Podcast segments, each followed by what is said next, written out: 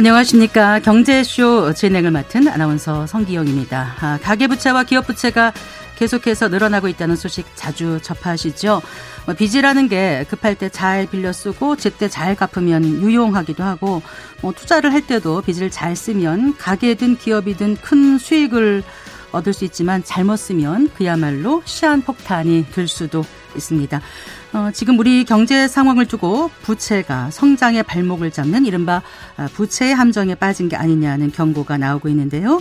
오늘은 이 논란이 되고 있는 가계부채, 기업부채 등에 대해서 자세히 짚어보겠습니다.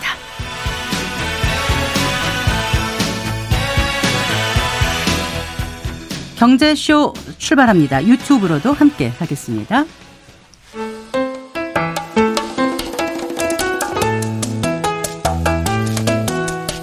대한민국 최고의 경제 전문가만 모십니다. 어렵고 지루한 경제 프로그램은 거부합니다. 유익하고 재미있는 경제쇼. 네, 최근 우리 경제 상황을 두고 부채가 성장의 발목을 잡는 부채 함정에 빠진 게 아니냐 이런 경고가 계속 나오고 있습니다. 네, 연일 논란이 되고 있는 가계 부채의 본질과 문제점에 대해서 오늘 자세히 짚어보도록 할까요? 김광석 한양대학교 겸임교수 스튜디오에 모셨습니다. 반갑습니다. 네, 안녕하세요. 네, 안녕하세요. 자, 지금 가계 대출이 꺾이지 않고 있죠. 어느 네. 정도인가요? 네, 가계 부채가요. 정말 어마어마한 속도로 늘어나고 있습니다. 현재 1,900조에 달하는 그 네. 가계 신용 규모를 어, 지금 지속하고 있는 모습인데요. 어, 최근 가계 부채가 늘어나는 속도를 보면 가계 부채 중에서도 주택담보대출을 중심으로 급격하게 늘어나고 있습니다. 네. 그러니까 가계부채 1,900조 중에 일부가 주택담보대출이고 일부가 또 신용대출이고 또 판매 신용이라는 것이 있는데 네. 어, 신용대출이나 혹은 판매 신용의 증가세는 오히려 꺾이고 있는데 네. 주택담보대출을 중심으로 가계부채가 급격히 늘어나고 있습니다. 네. 특히 최근 한 달 동안 늘어난 이 주택담보대출만 5조 8, 그러니까 5조 8천억 어, 정도의 가계부채가 늘어나고 있습니다. 그러니까 음. 굉장히 빠른 속도로 가구채 늘고 있고요. 또 이것이 어쩌면 소득은 정체되어 있는데 또 자산 규모의 증가 속도는 정체되어 있는데 가계 부채만 이렇게 급격히 늘어나니까 네. 결과적으로 우리 경제가 갚을 수 없는 수준의 부채 규모로 늘어나는 게 아니냐 하는 걱정이 들고 있는 상황이라고 볼 수 있겠습니다. 음, 네. 그러니까 그 가계부채, 그러니까 주담대가 얼마라고요? 5조 네. 8천억 원요? 5조 8천억 원이요. 예. 신용대출 포함한 기타 대출도 뭐 조 단위가 넘는 것 같더라고요. 예, 늘어난 증가세가. 6조 8천억 원 정도 됩니다. 음, 네. 자, 딱 이 10월 달만 그렇습니다. 아, 10월 달만. 예, 네, 굉장히 그렇군요. 빠른 속도로 늘어나는 거죠. 이게 그 2021년 9월인가 그 당시만 할 때도 한 7조가 넘었는데 그 네. 이후 아마 가장 많은 증가세인 것 그렇습니다. 같아요. 월간 단위로는요. 네, 네. 자, 그러면 이렇게 가계대출이 늘어나게 된 원인을 좀 살펴볼까요? 네. 앞에 제가 말씀드렸었던 것처럼 가, 지금 가계부채의 문제가 뭐냐라고 이렇게 질문을 할 때 그 문제의 핵심은 크게 세 가지로 좀 종합을 해볼 수 있는데 네. 첫 번째는 바로 속도입니다. 방금 말씀드렸던 속도. 가계부채 규모가 이게 천천히 늘어나는 게 아니고 매우 빠른 속도로 늘어나고 있다. 근데 더군다나 저금리 때 빠르게 늘어나는 게 아니라 네. 고금리인데 빠르게 늘어나니까 이것은 가계의 부채 상환 부담이 가중될 수 있겠구나라는 관점에서 첫 번째 속도의 문제가 있고요. 네. 두 번째 가계 부채 문제의 핵심 중에 하나는 규모입니다. 규모. 그러니까 규모는 주로 GDP 어, 대비해서 가계 부채의 규모가 크다든가 혹은 우리의 가처분 소득 대비 원리금 상환액이 많다든가 갚을 여력이 있는가 그렇죠. 네. 갚을 여력 대비 경제 규모 대비 가계 부채가 절대적으로 많은 이 규모의 문제가 또 있다라고 볼 수 있고요. 네. 세 번째는 이런 것들을 종합했을 때 나타나는 현상인데 상환 능력에 있어요. 그러니까 갚을 수 없는 부채 주로 연체율 같은 거죠. 연체율이 아. 늘어나는. 그러니까 이런 것들을 좀 요약해 볼 수 있는데 최근 가계 부채가 늘어나는 그 원인은 앞서 말씀드린 것처럼 이렇게 증가 속도가 높고 가계부채가 경제 규모보다도 크고 그게 연체율이 늘어나는 그 주된 특징은 바로 주담보에 있습니다. 주담대, 네. 주담대뿐만 아니라 주택담보대출뿐만 아니라 또 자영업자 대출 문제 이 두 가지를 좀 함축해서 이따가 구체적으로 말씀드리고 싶은데요. 어쨌든 주택담보대출 규모가 늘어나는 것은 최근에 이제 부동산 시장의 동향하고 거의 맞닥뜨려지거든요. 거의 상관계 수를 계산해 보면 1에 가까워요. 아, 그래요? 네. 이게 뭐냐면 주택 거래가 일어날 때마다 주택 담보 대출 규모를 일으켜서 네. 주택 담보를 일으켜서 이 거래가 일어나기 때문에 자연스럽게 거래세와 주택담보대출 규모가 증가하는 속도가 거의 맞아떨어지는데요. 그러니까 그런 현상이 지금의 부동산 시장하고도 맞아떨어지고요. 그렇기 때문에 특히 최근에 대출 규제를 완화하고 네네. 특례 보금자리론도 공급하고 예. 그러니까 이런 것들은 좀 걱정되는 게 뭐냐면 그냥 채무 상환 능력의 기초에서 DSR이라는 규제의 기초에서 가계 부채 규모가 늘어나면 갚을 수 있는 부채가 늘어날 수도 있다 이렇게 볼 수도 있는 건데 DSR이라는 채무 상환 능력이라는 총부채 원리금 상환 비율 그렇습니다. 네. 그 기준을 넘어서서까지 부채 규모 그 규제를 통제받지 않은 수준에서 부채 규모가 늘어나다 보니 네. 어 이것은 좀 위험할 수도 있겠다라고 지적할 수 있는 부분인 거죠. 그 특례 보금자리론 말씀하셨는데 이거는 그 DSR 규제를 적용받지 않는 상품 아니었나요? 그렇죠. 그, 네. 그래서 제가 그 부분 강조합니다. 각종 규제 완화 조치 같은 경우도 그냥 그동안에 도입했던 DSR 규제와 어, 상대적으로 그 규제를 넘어선 규제를 통제받지 않은 수준의 가계 부채 규모가 늘어나는 것. 네. 그러니까 이게 부채가 늘어난다는 것은 항상 뭐 좋을 때 늘어나는 것은 또 좋을 수도 있어요. 근데 지금처럼 경기가 안 좋고 그렇게 뭐 금리도 높고 여러 가지 면에서 안 좋은데 부채 규모만 늘어난다? 이것은 어쨌든 안 좋은 징조라고 볼 수 있는데 네. 뭐 지금 또 어느 부분이 특별히 더 안 좋은지 부채 문제의 본질이 무엇인지를 좀 꼬집어 볼 필요가 있지 않을까 음. 생각합니다. 코로나 한창일 때 집값이 막 급락할 때 그럴 네. 때는 정말 부채를 좀 많이 줄였잖아요 사람들이요. 그런데 그렇습니다. 그때 고금리라서 또 그랬고요. 그런데 네. 지금 같은 고금리인데도 빌린단 말이에요. 네. 이게 좀 달라진 거 아닌가요? 좀 익숙해진 건가요? 아니면 여전히 그렇게 빌려서도 수익을 낼 수 있다는 자신감, 기대 네. 이런 게 있는 거겠죠? 그러니까 주택담보대출 금리가 높다라는 것은 상대적으로 구매 여력이 떨어진다라는 뜻이에요. 구매할 능력이 떨어진다. 네. 왜냐하면 한 단위의 부채를 짊어질 때 더 많은 이자를 부담해야 되니까 상대적으로 금리가 높다는 얘기는 어, 집을 구매할 능력이 떨어진다는 뜻이에요. 네. 근데 구매 여력만으로 집을 사고 팔고가 아니라 구매 여력 말고 또 하나 우리가 봐야 될 게 구매 의사거든요. 네, 네. 그러니까 구매할 능력이 있지만 구매할 마음이 없어요. 그럼 안 사는 거거든요. 근데 구매할 의사랑 구매할 여력을 곱했을 때 그 관계가 그게 네. 수요라고 볼 수 있거든요. 근데 최근에 주택 가격 전망 CSI라고 아 우리 대중들이 우리 국민이 주택 가격이 어떻게 움직이고 있나. 가격 전망 지수죠. 그렇죠. 네. 그것을 이제 판단하는 가장 대표적인 지수인데 이게 바액을 상회했고 최근 주택 가격 평균 가격이 어쨌든 계속 전주 대비 떨어지고 전주 대비 떨어지다가 네. 이제 상승 반전하는 모습들을 보면서 어 이제 집값이 계속 상승하는 거 아닌가 하는 구매 의사가 발동하는 거죠. 구매 의사가 발동하면서 DSR 규제를 넘어선 수준의 아, 부채를 의존할 수 있는 그런 제도 완화가 또 도입되다 보니 그게 맞물려서 부채가 좀 늘어난 것이다 이렇게 볼 수 있겠습니다. 네. 그러니까 연초부터 정부가 그 이제 대출 규제를 완화를 좀 했던 거잖아요. 그리고 이제 보금 특례 보금자리론도 공급을 한 거고 그렇죠. 그때만 해도 이제 집값이 급락해 있는 상황에서 네. 좀 뭔가 너무 급락하는 걸 막자고 한 것 같은데 네. 지금은 이제 그렇 그때 샀던 사람들이 집값이 많이 오르니까 네. 이제라도 안 사면 안 된다라는 그런 생각으로 좀 바뀌면서 구매 의사가 네. 늘어난 게 아닌가 싶고요. 그렇습니다. 그러니까 주택 가격이 상승하는 흐름을 보면서 네. 앞으로 주택 가격이 오늘 집값보다 2024년 11월의 집값이 더 올라가 있지 않을까 하는 그런 생각, 그런 생각이 구매 의사를 자극하는 거라고 볼 수 있겠죠. 네. 네. 그런데 이제 정부도 이게 좀 과열 양상이 되고 부채가 늘어난다는 거가 이제 심각하다고 판단해서인지 다시 그 특례 보금자리론 일반형 그런 거 폐지하고 네. 또 시중은행에서도 좀 뭔가 좀 대출 조이기, 약간 네. 금리 인상 이런 네. 걸로 돌아섰지 않습니까? 네네. 자 그렇다면 앞으로 가계대출 증가세는 좀 꺾일 거라고 보세요, 교수님 어떻게 네, 보십니까? 네, 저희 생각에는 어 11월부터는 어 가계 대출 규모가 네. 증가 속도가 좀 둔화될 수 있겠다. 아, 증가세 둔화, 예, 속도 저는, 둔화. 예, 속도 둔화는 있을 것이고요. 가계 부채 절대 총액이 줄어들긴 좀 어렵고요. 왜냐하면 어 어쨌든 이런 거래라든가 또 지금 주택담보대출 외에도 다른 부채들이 또 같이 있기 때문에 네. 같이 봐야 되겠습니다만 기본적으로 부채 규모가 줄어들기보다는 증가 속도가 어느 정도 통제될 수 있겠다 이렇게 생각을 하고 있습니다. 음.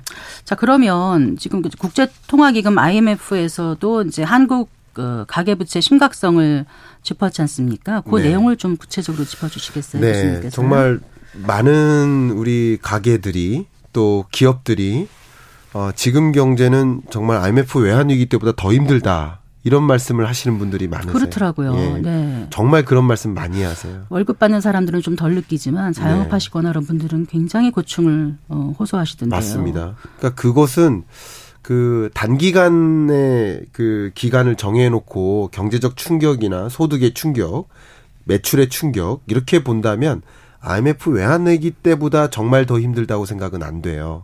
네. 여러 지표로 봤을 네. 때. 그러나 이렇게 어려운 구간이 2020년부터 너무나 오랫동안 장기화되니까. 네. 그래서 좀 IMF 외환 위기 때보다 더 힘든 거다 이렇게 체감하시는 거라고 저는 해석을 하고 있습니다. 음. 제가 맞게 본다기보다는 이런 현상을 저는 그렇게 해석을 하고 있는 겁니다. 충분히 공감 가는 말씀이죠. 예, 왜냐하면 네.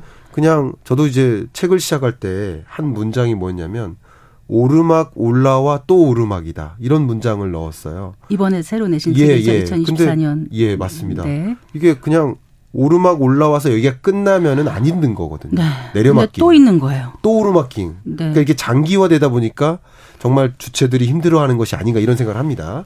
근데 이번에 어쨌든 IMF에서도 근데 IMF뿐만 아니라 OECD도 IMF도 월드뱅크도 BIS도 아. 그리고 IIF라고 국제금융협회. 네네. 그러니까 국제기구 성격의 여러 경제금융 관련 경제기구들이 공통된 의견을 제, 제시했어요. 한국 경제의 가계부채 문제가 심각하다. 근데 이 기관들이 제시한 의견이 조금씩 그 뷰는 달라요. 근데 심각성을 지적한 건 똑같습니다. 네, 그래서 대표적으로 IMF에서 뭐라고 한 거죠? 네, 그 부분 좀 말씀드려 볼게요. 네네. IMF는 주로 그 상환 능력 관점에서 집중을 했습니다. 그러니까 상환 능력은 앞에 말씀드렸던 DSR. 그러니까 쉽게 말씀드리면 분모에 가처분 소득을 넣으세요. 네, 네. 가구라고 한다면 우리 가구의 월 가처분 소득은 예를 들어 천만 원이야. 그럼 분모에 천만 원을 넣으시는 거예요? 많은데요. 네, 너무 많나요? 500만 원이야. 계산의 편의성을 네, 위해서. 네, 천만 원으로 하죠. 네, 천으로 편의성. 어, 하겠습니다. 네, 네. 어, 물론 한 390만 원 정도가 평균입니다만. 그러니까요. 네. 어쨌든 천만 원이라고 해볼게요. 그리고 분자의 원리금 상환액, 원금 이자, 이자. 상환액. 네. 이게 매월 한 200만 원 나간다. 라고 가정해 그러면 좀 갚을만 하지 않을까요? 예. 천만 원이면? 그렇습니다. 네. 예. 그러면 그게 20%거든요. 네. 이게 DSR입니다. 네, 네. DSR의 개념이 그런 겁니다. 근데 그거보다 소득이 훨씬 안 될 경우 이 전체 소득의 절대적인 비중을 빚 갚느라고 다 쓰고 있다. 이렇게 300만 원인데 200만 원을 갚는다. 예를 들면 이거는 예. 고통스럽죠. 그렇죠. 그 채무 상환 네. 비율이 올라갈수록 고위험군으로 분류를 하는데 40%가 넘어서면 어 굉장히 위험한 어, 고위험군으로 분류를 합니다. 근데 IMF가 이번에 지적을 하기를 세계 주요국들의 채무 상환 비율의 이동 경로를 보니까 우리나라의 채무 상환 비율은 OECD 주요국들 중에서 네. 절대적으로 채무 상환 비율이 높고요. 더 중요한 게 뭐냐면 금융위기 이전 수준과 비교했습니다. 네, 네. 금융위기 이전 2007년과 최근 2022년, 23년과 비교를 하는 거예요. 네. 비교를 했을 때 대부분의 나라들이 채무 상환 비율을 떨어뜨렸어요. 아. 왜냐하면 금융 위기를 한번 겪으면서 네. 다시는 이런 위기를 겪으면 안 된다 음. 하면서 디레버리징이라고 하죠. 빚을 정, 청산하는 노력을 해왔습니다. 그러니까 가계부채 관리가 효율적으로 이루어졌다는 거예요. 대부분의 나라들이. 근데 그게 관리가 덜 된 나라, 예를 들면 2007년보다 오히려 채무 상환 비율이 더 올라간 나라, 이 올라간 나라 몇 개 안 됩니다. 네. 네개 나라입니다. 어, 그래요. 그 네 개 나라 중에 채무 상환 비율이 가장 또 높은 나라가 절대적으로 그게 우리나라예요. 네. 그러니까 이런 면에서 한국의 가계부채 문제의 심각성을 좀 고려할 수 있고요. 또 대표적으로 IIF 국제금융협회에서는 가계부채 규모 절대 그러니까 우리 1,900조라는 어, 가계 신용을 네. GDP로 나눈 거예요. 네. 그렇게 했을 때 우리나라는 100%가 넘는다 하면서 우리나라가 어 가계 신용이라는 문제에서도 규모 면에서도 절대적으로 많다. 그러니까 여러 국제 기구들이 한국 경제의 이 가계 부채 문제를 좀 지적을 하고 있는데 포인트가 조금씩 다르지만 네. 결과적으로 가계 부채 문제가 심각하다 그러니까 이겁니다. 지난해 우리나라 명목 GDP가 2,161조 뭐 네. 이 정도인데 네. 어, 국제통화기금에서 얘기한 가계비출 비율이 108% 더라고요. 네. 그럼 이걸 역산을 해보면 네. 가계부채 규모가 2,336조다. 뭐 이렇게 나오는데 네. 여기에는 다른 뭐 전세 보증금 이런 건 잡히지 않는 그런 그렇습니다. 것들이잖아요. 예, 네. 예. 전세 보증금도 이제 사금융이지 않습니까? 네, 네. 그것까지 그 우리나라만의 어떤 어, 시스템이잖아요. 이것까지 감안해 봤을 때는 어, 가계부채 문제는 사실은 더 심각한 거다 이렇게 볼 수 있겠죠. 근데 이제 뭐 공포감을 조성하려는 게 아니라 네. 지금의 가계부채 문제가 지난 IMF 외환 위기 네. 이상의 파괴력이 있다. 네. 어, 그때보다 더 힘들 수도 있다. 이런 네. 얘기에 대해서는 교수님 견해는 어떠세요? 네. IMF 외환위기 때보다 더 힘들 수 있다라고 먼저 정의를 해놓고, 어, 근거를 말씀드려 보면, 저는 그거보다 더 힘들지는 않을 거라고 생각은 하는데 더 힘들 수도 있다라는 그 견해를 먼저 말씀드리면 어, 이 IMF 외환 위기 전까지 우리 한국 경제는 어, 상당히 고도의 성장세를 유지하고 있었습니다. 그러니까 그런 고도의 성장세를 유지하다가 어, 외환 위기를 겪었고 네. 그리고 다시 제자리로 나름 돌아가는 그런 흐름이 짧았습니다. 근데 지금의 경우에는 1.4% 성장세로 어, 정말 경제 위기 때를 제외해 놓고 보면 어, 최저 수준의 성장률, 경기 침체 상황인데다가 이런 위기를 겪으면 좀 위험할 수 있겠구나. 그러니까 체력 자체가 많이 소진된 상태. 아까 말씀드린 대로 이렇게 오르막을 한참 올라왔는데 네네. 네. 또 오르막을 만나니 힘든다는 거죠. 그런 면에서 좀 힘들다라고 좀 보고 있고요. 시점적으로. 두 번째는 규모 면에서도 이 가계부채 규모가 IMF 외환 위기 때는 이제 부채의 성격이 다르죠. 가계가 짊어진 국내적인 어떤 금융 부실 문제가 가계 부채인 거고요.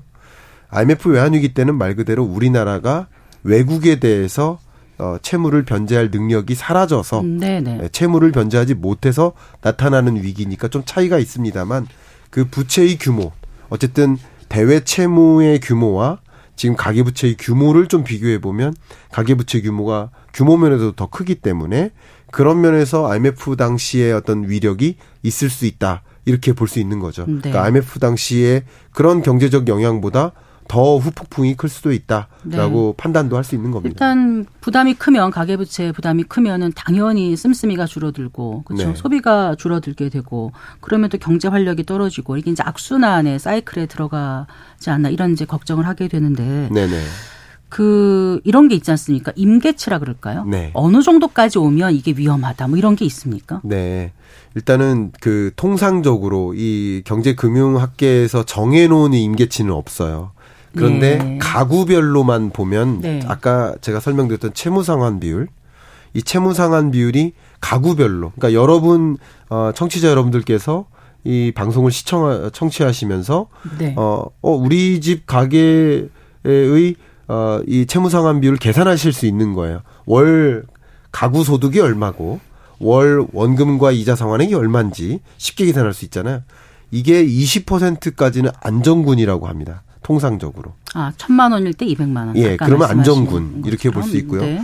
30%를 넘어서면 위험군이라고 합니다. 아, 30%가 벌써 위험군에 예, 예. 들어가요. 그리고 40%를 넘어서면 고위험군이라고 합니다. 네. 그래서 우리나라 가계 부채를 짊어진 가구들을 쭉 어, 대상을 헤아려 보면 대략 한 2천만 가구 중에 900만 가구 정도가 어, 이 가계 금융 부채를 가지고 있는데요. 이 금융 부채를 짊어진 가구들이 결과적으로 채무 상환 비율이 40%를 넘어선 가구가 몇 퍼센트 될까? 그 궁금해요. 이거를 계산하면 돼요. 네. 그걸 어림 추산해 보면 한 5, 6% 정도 되는 것으로 보고 있습니다. 5, 6%? 네. 5, 60이 아닌 거죠? 5, 60 아닙니다. 네. 그러니까 정확히 네. 말씀드리면 네.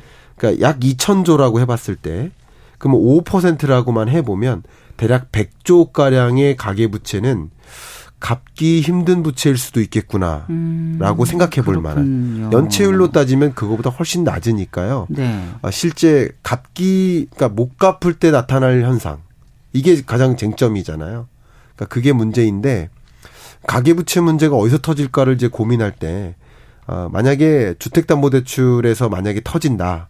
그러면 한 가지 가정이 깔리죠. 어떤 거요? 주택 가격이 뭐 10% 이상 급락했을 때. 네. 급락하면 결국 집을 담보로 부채를 의존하고 있는데. 네. 근데 이 담보 물건을 정리하더라도 네. 부채를 상환할 수 없으니까 쉽게 말하면 그 집을 은행에게 넘겨도 은행이 그걸 경매로 매각을 하거나 했을 때 빌려준 돈만큼을 다시 못 받는 상황. 네. 이게 금융 부실이죠. 네. 결과적으로 가계 부채를 그 담보의 범위만큼으로 어 환산되지 못하게 될 경우 집 가격이 그만큼 떨어질 그러니까 감정 평가액에서 80%를 해서 네. 또 이제 낙찰이 안 돼서 또 떨어지면 64% 떨어지는데 네. 은행에선 채권 최고액 같은 경우를 120%로 잡아놨다가 네. 환수를 못 하게 되면 거- 네. 돌려받지 못하게 되면 금융 부실로 이어진다. 이어질 수 있죠. 어, 그거는 네. 그렇기 때문에 지금 만약에 주담보 부분이 네. 터질 것이다라고 시나리오를 그리면 음. 거기에 한 가지 중요한 단서는 근거는 어, 집값이 크게 떨어질 때겠죠. 네. 예, 그럴 가정이 깔리기 때문에 어, 집값이 10% 이상 떨어질 것이다라고 떨어질 수도 있겠죠. 근데 떨어질 것이라면 그런 가정이 깔린 채 아, 이 가계부채 문제의 위험성을 강조하는 것이기 때문에 저는 오히려 주담대에서 문제가 비록된다기보다는 이런 가정이 깔리지 않고도 위험한 부분이 있다라고 보고 있거든요. 제가 이해를 못했어요. 무슨 말씀인지. 그러니까 가정이 깔리지도 않고도 네, 위험하다는 그러니까 주담보, 그러니까 제가 지금부터 말씀드리는 가계부채 문제의 아, 본질은 두 가지로 저는 초점을 맞출 수 있다고 생각해요. 하나가 주담대인 거고요. 네. 그리고 두 번째는 자영업자 대출이라고 저는 네, 생각을 네. 합니다. 근데 주담대의 경우에는 어떤 특정한 가정이 깔려야만 그게 가계부채 문제가 폭탄이 터지듯이 터지는 거예요. 만약에 만약에 집값이 무한정 계속 상승만 한다. 그러면 가계부채 문제가 터지지는 않는 거죠. 아, 그런 의미셨군요. 그렇죠? 네. 근데 집값이 떨어진다. 폭락을 한다. 그러면 네. 가계부채 문제는 심각하게 터질 겁니다. 네. 그리고 이 주담보가 전체 어 가계부채에서 60에서 70% 정도 차지하기 때문에 네, 네. 어 당연히 이것은 이, 이 영향력은 어마어마할 거라고 보고 있고 채무 상환 능력이라는 면에서 그런 면을 떠나서도 이 위력은 어마어마할 거라고 보고 있습니다. 네. 근데 어쨌든 이것은 가정을 깔, 깔고 전망을 하는 거니까 저는 이 부분에 대해서는 상대적으로 가능성은 조금 떨어진다라고 보고 있습니다. 오히려 걱정되는 게 지금 자영업자 부채 문제인가 그렇습니다. 제가 봐요, 걱정하는 부분은 교수님. 자영업자 부분. 그 문제 좀 짚어주세요. 네. 어느 정도 심각한 건지. 네. 일단은 여러분께서 이제 그림 그리시기 좋게 이제 우리나라의 구조를 취업자 구조를 좀 설명드리면 우리나라 이제 취업자가 대략 한 2,700만 정도 됩니다. 네, 네. 아, 700만 2,700만 어 전체 취업자 중에서 대략 한 2천만가 아, 취업자가 비임금 근로자, 아, 임금 근로자, 임금 네네. 네. 봉급 생활자라고 보시면 되겠죠. 그리고 한 700만 정도가 예, 비임금 근로자입니다. 근데 이 비임금 근로자에서 일부가 고용주가 있어요. 고용주는 한 명이라도 사람을 데리고 일하면 고용주입니다. 네. 그리고 자영자가 있어요. 자영자는 말 그대로 1인 자영업자입니다. 네. 근데 고용주와 자영자를 합해서 통상 자영업자라고 하죠. 네. 그리고 그 밖에 무급가족 종사자가 있습니다. 네. 그러니까 무급가족 종사자는 집안 일을 하는 거죠. 예, 예. 네, 네. 그러니까 예를 들어서 남편이 치킨집을 하는데 네. 아내가 무급으로 뭐 치킨 배달 일을 좀 도와준다. 네. 그러면 그건 무급가족 종사자죠. 안에서 설거지를 도와준다. 네. 네. 그렇죠. 그렇죠. 예, 그것도 네, 다 그런 주방에서. 거죠. 그렇습니다. 네, 치킨집. 네. 사업을 도와준다. 근데 여기까지가 무급가족 종사자인데 이 잠깐 제가 이- 이거는 이제 통계를 정확하게 분류해서 설명드려야 되기 때문에 잠깐 부원 설명을 드리면요. 어, OECD 기준에서의 자영업자 그리고 국회 어, 기준 국회 예산정책처 관점에서의 자영업자는 무급가족 종사자를 포함합니다. 아. 예. 근데 어 우리나라에서 뭐 다른 분류상에서는 어 무급가족 종사자를 자영업자로 어 포함하지 않고 이야기를 합니다. 어, 이 부분은 오해 없으시고요. 저는 어쨌든 OECD 기준인 국제기구 기준으로 자영업자를 말씀드리겠습니다. 지금부터는. 네. 네. 그래서 700만 자영업자 정도라고 생각하면 좋겠고, 그러니까 우리나라 가구를 생각해 보면 가구주가 자영업자다. 그러면 가구 자영업자 가구 이렇게 보시면 좋고, 네네. 네. 임금 근로자가 가구주다. 그러면 어, 임금 근로자 가구 이렇게 보면 좋겠는데. 알겠습니다. 근데 가계 부채 전 절대액에서 아까 말씀드렸던 대략 1,900조 원 중에서 어 상당히 많은 비중이 자영업자의 부채예요. 왜 그러냐? 당연한 걸 수도 있겠죠. 어, 소위 봉급 생활자 임금 근로자의 경우와 자영업자를 구분해 보면 자영업자는 상대적으로 같은 삶이지만 네. 사업 자금 마련을 위한 부채가 있겠죠. 그렇죠. 네. 그게 가계 부채에 들어가기 때문에 네, 네. 사업 자금 마련을 위한 부채 규모가 절대적으로 높기 때문에 자영업자 가구의 어, 평균적인 어, 부채 규모가 짊어진 빚의 규모가 한 2억 5천 정도 되고요. 아 그래요. 네. 네. 금융 부채 가구 중에서만 한정해 보면 그리고 어, 이 임금 근로자 어, 봉급 생활자 가구의 어, 가구당 가계부채 규모는 네. 한 2억이 조금 안 됩니다. 그러니까 아, 조금 차이가 나죠. 네. 절대적으로 규모가 어, 자영업자 가구의 규모가 커요. 근데 자영업자 가구의 문제가 왜 심각하다고 하냐면 지금 계속 가계부채 규모가 자영업자의 경우 한 번도 줄지 않고 늘고 있습니다. 어, 굉장히 재밌게도 2022년부터 중반부터 금리가 가파르게 상승하면서 어, 집값이 좀 조정되기 시작했거든요. 그래서 22년 중반부터 해서 23년 상반기까지는 네. 실제 가계부채의 절대액이 줄어드는 구간이었습니다. 네. 이 줄어드는 네. 구간은 굉장히 이례적인 구간이었어요. 그러니까 금리 인상과 맞물려서 가계부채 규모가 줄어들기도 했고 또 이 주택 거래량이 급격히 급감하면서 네. 네. 그러면서 역시 가계부채 규모가 오히려 줄어들기 시작. 증가 속도가 둔화된 게 아니라 가계부채 규모가 줄었어요. 근데 그런 구간도 상관없이 자영업자 자영업자는 2020년부터 계속 늘었습니다. 어. 이게 문제고요. 그리고 특히 23년 하반기 들어서 연체율이 기하급수적으로 상승하고 있습니다. 자영업자의 연체율은 아, 통계가 집계된 이래로 최고치에 가깝게 네. 형성되고 있습니다. 네, 그러니까 네. 이것은 좀 심각하다고 저는 생각을 하고 있고요. 이 자영업자 부채 문제의 핵심 중의 하나는 뭐냐면 지금 경기가 안 좋아요. 경기가 안 좋은데 또 월급도 쪼그라들어요. 네. 특히 임금 근로자들도 월급은 나 안 줄고 있는데요라고 하실 수 있지만 고물가 상황이면 줄어드는 셈이 되는 그렇습니다. 거죠. 그렇습니다. 네. 실질 소득이 줄기 때문에 그렇죠. 그러니까 실질 소득이 줄어들고 있기 때문에 임금 근로자나 자영업자들이 어, 소비를 좀 줄이려고 노력하는데 줄이는 그 부분이 어딜까요? 외식업입니다. 그렇죠. 외식 소비 지출을 줄이려고 의사결정합니다. 그러니까 이게 고스란히 자영업자 경기에 영향을 줍니다. 또 너무 재밌는 현상이 23년부터 리오프닝이 재개되고 있는데 또 많은 소비가 국내 소비가 아닌 해외 소비로 또 연결됩니다. 네. 우리나라 국민의 소비도 이제 골프도 한국에서 안 하고 해외로 간다든가 한국 국내 여행보다는 또 해외여행으로 눈을 돌린다든가 이런 흐름도 맞물려서 네. 자영업자들은 2020년에 코로나19 때 당하고 네.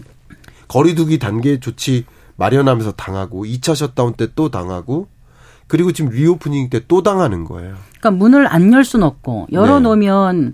월세도 내야 되고 그다음에 그 뭐 전기를 내야 되고 관리비도 네. 내야 되고 계속 부담은 계속 있는데 그렇습니다. 찾아온 사람이 많지 않아서 수지가 안 맞으면 계속 빚을 줄여갈 수가 없는 거잖아요. 그렇습니다. 그게 문제인데요. 예. 지금 정확하게 지금 지적해 주신 것처럼 지금 현재 자영업자의 가장 큰 문제가 뭐냐면요. 너무 안타까운 현상인데 자영업자가 폐업을 못 하고 있습니다. 네. 폐업을 맞아요. 왜 못 하느냐? 폐업을 함과 동시에 전체 부채를 상환해야 되는 책임이 물려요. 네. 그러니까 폐업을 못 하고 이 상환 상환을 할 수 없으니 폐업을 못 하고 그럼 폐업을 안 하자니 운영 자금 나가고 네. 뭐 각종 자금들이 나가잖아요. 그러니까 사업을 운영하면 운영할수록 계속 마이너스니까. 그러니까 닫는 것보다 못한데 닫을 수는 없다. 이렇게들 그렇죠. 얘기하시는 거죠. 그러니까 이걸 이제 정확한 표현은 아니지만 네. 개점 휴업이라고 표현할까요? 약간 이런 형태의 자영업자들이 늘고 있습니다. 네. 그러니까 이런 것들이 굉장히 안타깝고요. 자영업자의 구조를 봐도 아까 제가 고용주 자영자라고 했잖아요. 정확한 표현은 아닙니다만 이 1인 자영업자가 상대적으로 고용주보다 영세 자영업자의 비중이 높아요. 그럴 경영성이 높겠죠. 네네. 그렇게 그렇게 구분을 한다면 고용주는 줄고 있는데 네. 자영자가 늘고 있어요. 아 그래요. 네, 실제 이렇습니다. 그렇군요. 그러니까 자영업자가 줄지 않는 이유가 폐업을 못하기 때문이고 그리고 어, 같이 일하던 근로자를 퇴직시키고 혼자서 일하는 거예요. 혼자서 일하는 거고 혼자서 일도 못해서 폐업을 못하는 현상 이런 음. 것들이 좀 두드러지게 나타나고 있어서 이 가계부채 문제 정말 이, 아, 아까 제가 주택담보대출 문제는 어떤 특정 가정하에 위협이 올 수 있다라고 말씀드렸지만 자영업자 부채는 지금 특정 가정 없이 그냥 계속 늘어나는 추세고 그러니까 문제라는 거죠. 근데 고금리는 음. 꺾일 리 없을 것 같고요. 네. 이 문제의 해결책을 좀 하루라도 빨리 마련해야 되지 않을까 하는 생각을 저는 개인적으로 갖고 있습니다. 그래서 얼마 전에 나온 게 그거였나요? 그 코로나 때 그 뭐 200만 원까지 네. 지원해 준 거는 이제 상환을 면제한다 뭐 이런 게 나왔는데 네. 200만 원 가지고 턱도 없는 음, 분들이 많을 것 같기도 하고. 네. 네. 정말 턱도 없죠. 음. 정말 턱도 없죠. 예. 음. 이게 너무 안타까운 것은 제가 뭐 안 좋은 이야기를 이렇게 말씀드려서 죄송합니다만 우리가 지금 현실 경제를 직시할 필요가 있다고 생각해서 의견을 드립니다만 2023년 경제 정말 지독하게 안 좋았잖아요. 근데 2024년 경제도 역시 뭐 죄송합니다만 좋지 못합니다. 그러니까 자영업자 경기가 괜찮을까? 네. 또 그마저도 그 소비가 해외 소비로 전환된다라고 한다면 네. 아 정말 이 자영업자분들이 많이 힘드시지 않을까 하는 생각을 저는 개인적으로 갖고 있습니다. 네. 네. 자, 그러면 이제 어떻게 해야 될지를 좀 얘기를 해 주셔야 될 것 같아요. 네. 일단 정부에서는 어, 먼저 금리를 좀 내려보려고 하는 거예요? 아니면은 네. 그, 어떻게 하라는 거예요? 지금은 네. 잘, 잘 모르겠어요. 약간 좀 혼란스럽거든요. 네, 정말 혼란스럽죠. 네. 근데 뭐 이 제안에 대해서는 저의 제안이 무조건 맞다라는 생각은 아니고요. 저는 이런 생각을 하고 있는데 더 좋은 의견들이 맞물려서 어, 최고의 어, 방향성을 좀 만들어 나가지 않을까 하는 생각에서 저의 생각, 저의 의견을 좀 드리는 겁니다. 네, 말씀을 좀 드려보면요. 어, 어쨌든 자영업자 중에서도, 어, 정말 그월 어, 매출액이 줄고 있거나 또 앞에 말씀드렸던 개점 휴업 상태의 자영업자라든가 이들에게 뭔가의 금융 지원이 필요한 상황이 아닌가 생각을 하고요.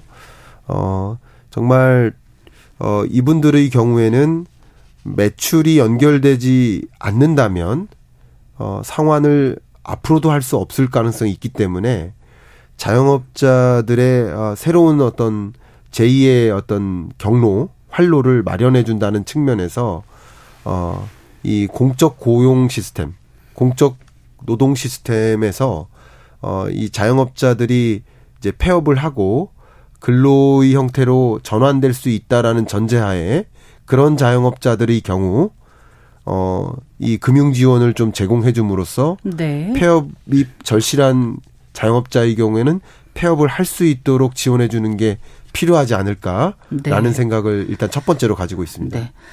자, 일단 우리가 지금 이제 심각한 가계 문, 부채 문제를 어떻게 해결할 것인가에 대해서 이제 방안을 좀 찾아봐야 되는데 일단 대출이 느는 거를 막는 게 중요한 거잖아요. 가계 부채가 증가하는 게 위험하다 싶으면요. 네. 근데 그럼 대출 수요를 줄이는 거는 대출 금리를 올리는 거죠. 네. 근데 이제 인위적으로 올리는 게 시장에서 효과가 어느 정도 있는지도 잘 모르겠습니다. 네. 네. 너무 중요한 말씀 주셨어요. 그러니까 동전의 양면이에요. 가계부채 문제를 봤을 때 이 가계부채 문제가 증가하는 속도나 규모에 있다. 문제는 규모나 속도에 있다. 라고 한다면 금리를 올려야죠. 기준금리도 더 올려야죠. 근데 이 가계부채 문제의 본질은 규모나 속도가 아니라 어쩌면 상환 능력에 있다. 특히 취약차주의 상환 능력에 있다.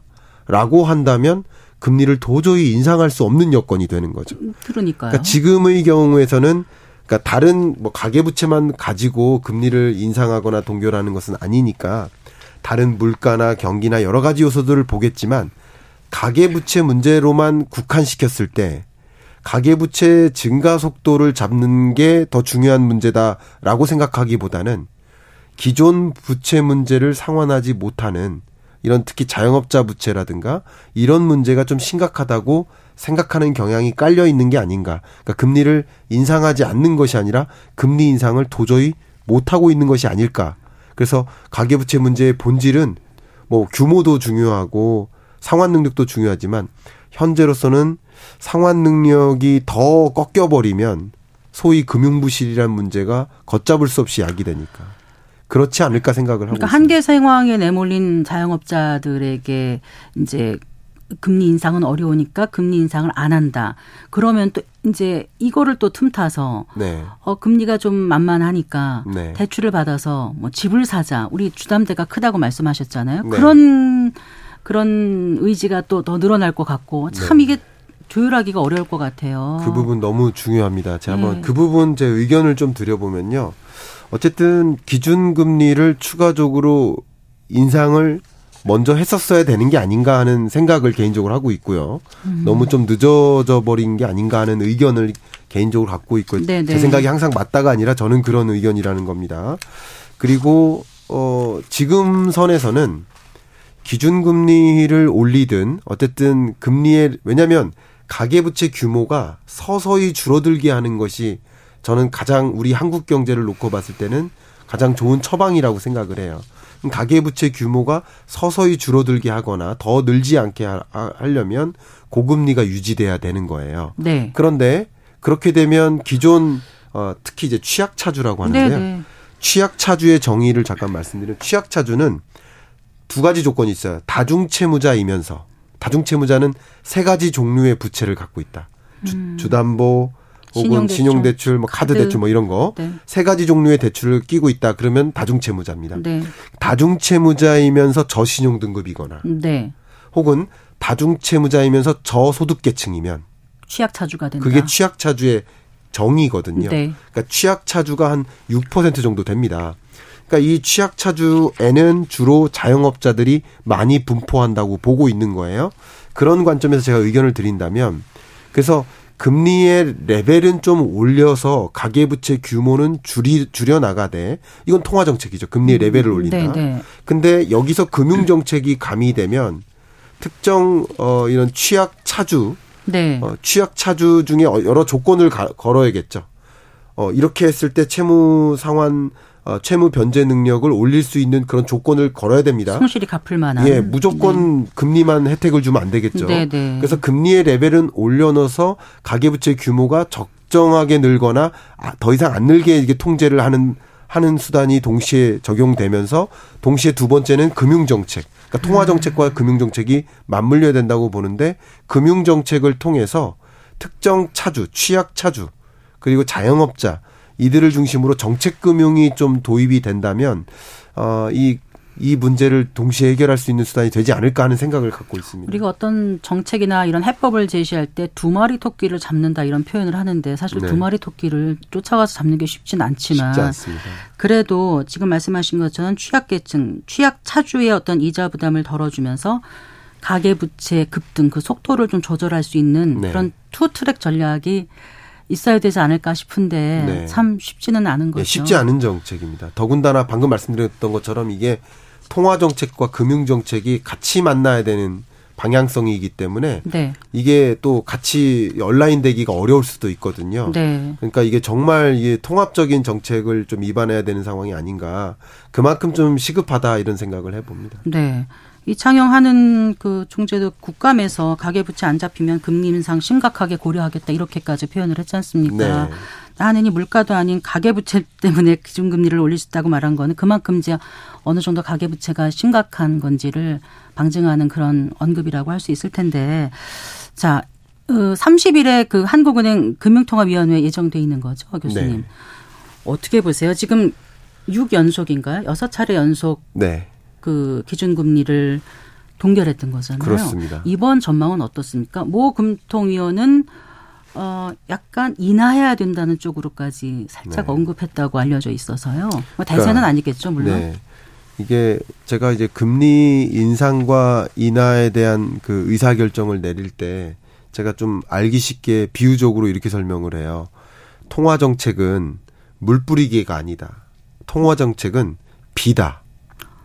무슨 뭐가 이게 무슨 거죠? 말이냐면 어, 네. 화분이 두 개가 이렇게 있어요. 네. 근데 어, A 화분은 물이 부족해요. 네. A 화분은 물이 넘쳐요. B 화분은 물이 넘쳐요. 예, 예, 예. B 화분은. 예. 그러면 물 뿌리기로 물을 주면 물이 부족한 화분만 주면 되잖아요. 그렇죠. 그렇죠. 그러니까 근데 통화 비- 정책은 음. 비와 같아서 굳이 물이 더 필요하지 않은데도 똑같이 내린다는 물을 거죠. 줄지 말지만을 결정해야 돼요. 아, 그러니까 다시 말하면 아, 네. 두 화분 중에 물이 없어서 죽을 것 같은 화분이 있고 음. 물이 넘쳐서 죽을 것 같은 화분이 있겠죠. 네. 뭐가 더 시급한가를 따져야 돼요. 그래서 물이 그래- 부족해서 죽을 것 같은 화분에 주는 네. 물 뿌리개가 필요하다. 그러니까 물, 물 뿌리기가 필요한데 지금 통화 정책 의사 결정에 대해서 지금 말씀을 드리는 거잖아요. 이 통화 정책 의사 결정은 금리를 인상해서 가계부채 규모를 좀 잡아야 된다라는 방면만 보면 한 화분만 보면 금리를 인상해야 될 것 같아요. 근데 가계 부채만 놓고 봐도 다른 요인, 상환 능력, 특히 자영업자의 상환 능력 이 부분을 보면 도저히 금리를 인상하면 안 돼요. 그러면 가계 부채 증가 속도가 더 위험한 것인가? 아니면 자영업자의 가계 부실 문제가 더 위험한 것인가? 가계 부채만 놓고 봐도 두 화분 중에 뭐 어떤 방향이 더 필요한가 하는 것을 판단해야 되는데 지금은 그 금리를 추가적으로 인상함으로써 야기될 위협 네. 그게 더 크다고 보고 있는 것 같습니다. 네. 그래서 동결할 것으로 보고 있고요. 또 한 가지는 자영업자 부채 지금은 오늘 주로 가계 부채를 가지고만 말씀 나눴잖아요. 네. 근데 가계 부채 말고 또 기업, 기업 부채도 부채도 동시에 문제인데 그렇다면서요. 여러분 지금. 다 아시겠지만 저도 이 자리에서 여러 차례 말씀드렸지만 기업 부채 문제에서 정말 가장 심각한 게 부동산 PF 부실이에요. 프로젝트 파이낸스. 예, 그렇습니다.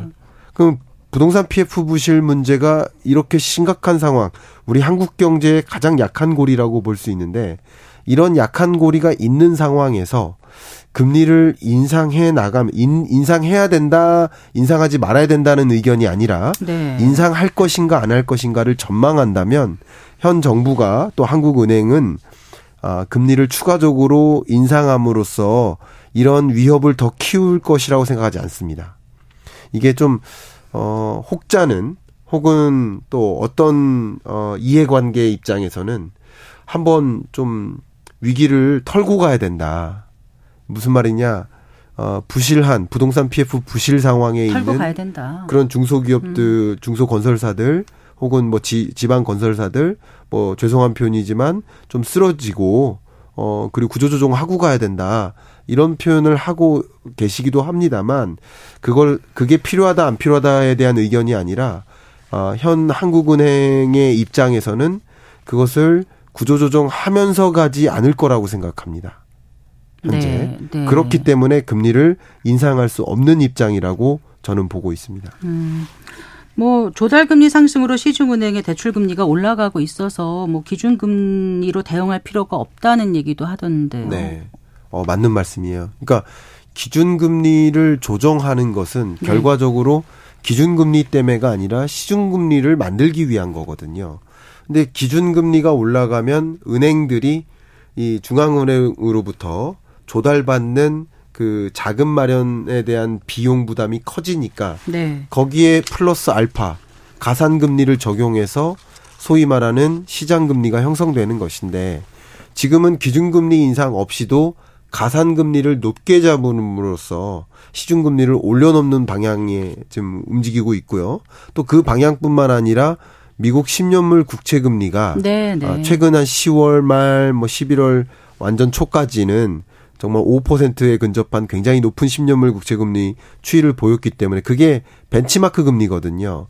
실제 그 미국 10년물 금리를 어 기준으로 한 글로벌 자산 규모가 절대적으로 많은 비중을 차지하기 때문에 네, 네. 그게 다른 나라의 시중금리에 영향을 줍니다. 그래서 시중금리가 다시 지금 올라오는 모습이거든요. 10월까지는. 그래서 우리도 상방 압력을 좀 받고 있는 거죠. 그렇습니다. 네. 그런 것도 있고 또 한 가지는 앞에 말씀하신 금융정책 관점에서도 금융위와 5대 그 은행사 그 금융부장이 어, 매주 금요일 날 만납니다. 네, 그, 그 미팅이 네, 있습니다. 네. 그래서 지금 현재 경제를 놓고 봤을 때 또 가계부채 문제가 심각하다라고 보면 기준금리를 통제할 수 없으니 어, 각 은행들이 좀 가산금리를 높게 잡아서 시중금리를 좀 올려놔야 된다라는 그런 어, 정책적인 방향성도 가져가고 있거든요. 이런 것들로서 가계부채 규모가 좀 증가하는 속도를 좀 막으려고 노력하고 있는데 예, 이런 것들도 어, 작용하고 있는 것이라고 생각할 수 있겠죠. 네. 그래 오늘 사실 기업 부채, 정부 부채 문제도 얘기하고 싶었는데 시간이 너무 많이 흘러가지고요. 네. 다음 기회에 다시 그 문제를 좀 더 심도 있게 얘기를 나눠봤으면 좋겠고 교수님 그 새로 쓰신 책이 있지 않습니까? 네. 어, 제목이 오늘 안 갖고 나오셨어요. 네. 스태그플레이션 2024년 경제 전망이죠. 예, 맞습니다.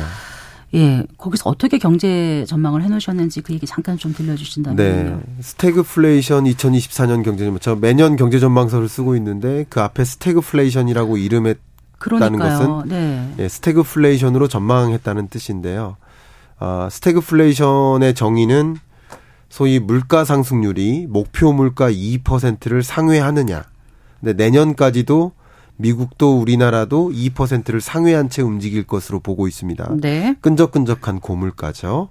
그리고 경기 침체 맞느냐? 이거 그 경기 침체는 잠재 성장률 우리나라 약 2%라고 한다면 잠재 성장률을 밑도는 경기가 계속 흘러갈 거냐. 네. 올해 경제가 1.4%고 내년도 2%를 밑돌 것으로 전망합니다. 2.1, 2.2, 2.1, 요 정도 수준 그 전망이 그 정도로 나오더라고요. 어, 주요 기관들이 전망을 하고 있습니다만 네. 저는 그거보다 조금 더 낮게 전망을 합니다. 근데 어쨌든 글로벌 경제라는 면에서도 어, 2% 목표 물가를 상회한 채 움직이고요. 또 세계 경제 어, 평년 성장률이 대략 한 3.8%인데요. 세계 경제 평년 성장률 3.8%를 크게 밑도는 올해 경제 성장률 3.0. 네. 내년은 2.9. 그러니까 내, 올해보다 내년이 세계 경제 더 안 좋아요. 이런 흐름이기 때문에 정확히 스태그플레이션의 정의에 부합하는 경제. 그렇게 저는 생각하고 있고요. 그래서 아까 자영업자 부채 문제가 심각하다고 말씀드린 이유가 글로벌 경제도 또 국내 경제도 쪼그라들고 있는 국면이기 때문에 어, 특히 이런 국면에서는 아끼자 아끼자 할 때 외식 소비 지출을 아끼거든요. 그러면 상대적으로 자영업자의 매출은 더 일어나기가 힘들고 그리고 상대적으로 자영업자의 규모는 더 늘어난 상태고 네. 그러니까 결과적으로 각 어, 1인당 1인 자영업자당 어, 가져갈 수 있는 매출의 규모는 더 쪼그라드는 참 안타까운 현상이 야기되고 있어서 자영업자 가계부채 문제를 더 적극적으로 대응하고 움직여야 되는 상황이 아닐까라는 의견을 좀 드리고 네, 싶습니다. 사실 경제가 아 좋다 이렇게 얘기해 본 지가 참 오래된 것 같아서요. 네. 그런 그런 상황에서 또 내년도 경제 전망 전망도 사실 아, 좀 어둡다는 생각이 드는데 그럴 네. 때 개인들은 네. 어떻게 해야 될지 네. 좀 끝으로 말씀을 좀 해주시겠어요? 네, 정말 스태그플레이션이라는 이 현상 속에 어떤 위협들이 있는지를 먼저 들여다보시고요. 그리고 어떤 기회적인 요인들도 물론 있습니다. 다음에 나와서 말씀드리겠습니다만 그 위협 요인을 어 먼저 알고 대응하시고 기회 요인들도 먼저 알고 준비하신다면 충분히 대응할 수 있겠다 의견 드립니다. 네. 어떤 기회 요인이라고 말씀하시는 거예요? 기회 요인 뭐 투자 관점에서 재테크 관점에서도 기회 요인들이 있고요. 그리고 뭐 위험 요인은 말씀드린 실물 경제적으로 더 어려워지니까 위험 요인들이 몇 가지가 있습니다. 뭐 기회 요인 지금 말씀드릴까요? 짧게 말씀해 아, 네. 주신다면은 네. 기회 요인 중에는 가장 대표적으로 뭐 Altasia 음. 그러니까 중국을 대체할 아시아 신흥국, 네. Alternative Asia 이 국가들을 중심으로 성장세가 좀 높고요. 또 채권 금리라고 본다면 국채 금리가 정점을 찍고 더 추가적으로 정점을 갱신하기 어렵다고 보고 있기 때문에 또 나의 돈을 어떤 형태로 가지고 있을까 이게 대응이거든요. 네. 근데 채권 비중을 좀 늘리시는 것을 조언 드리고 싶은 그런 입장입니다. 네. 오늘도 말씀 잘 들었습니다. 네, 고맙습니다. 네, 감사합니다. 네, 김광석 한양대학교 겸임교수와 함께 오늘 가계부채 문제에 대해서 짚어봤습니다. 네, 성기영의 경제쇼 오늘 순서 여기서 인사드리겠습니다. 고맙습니다.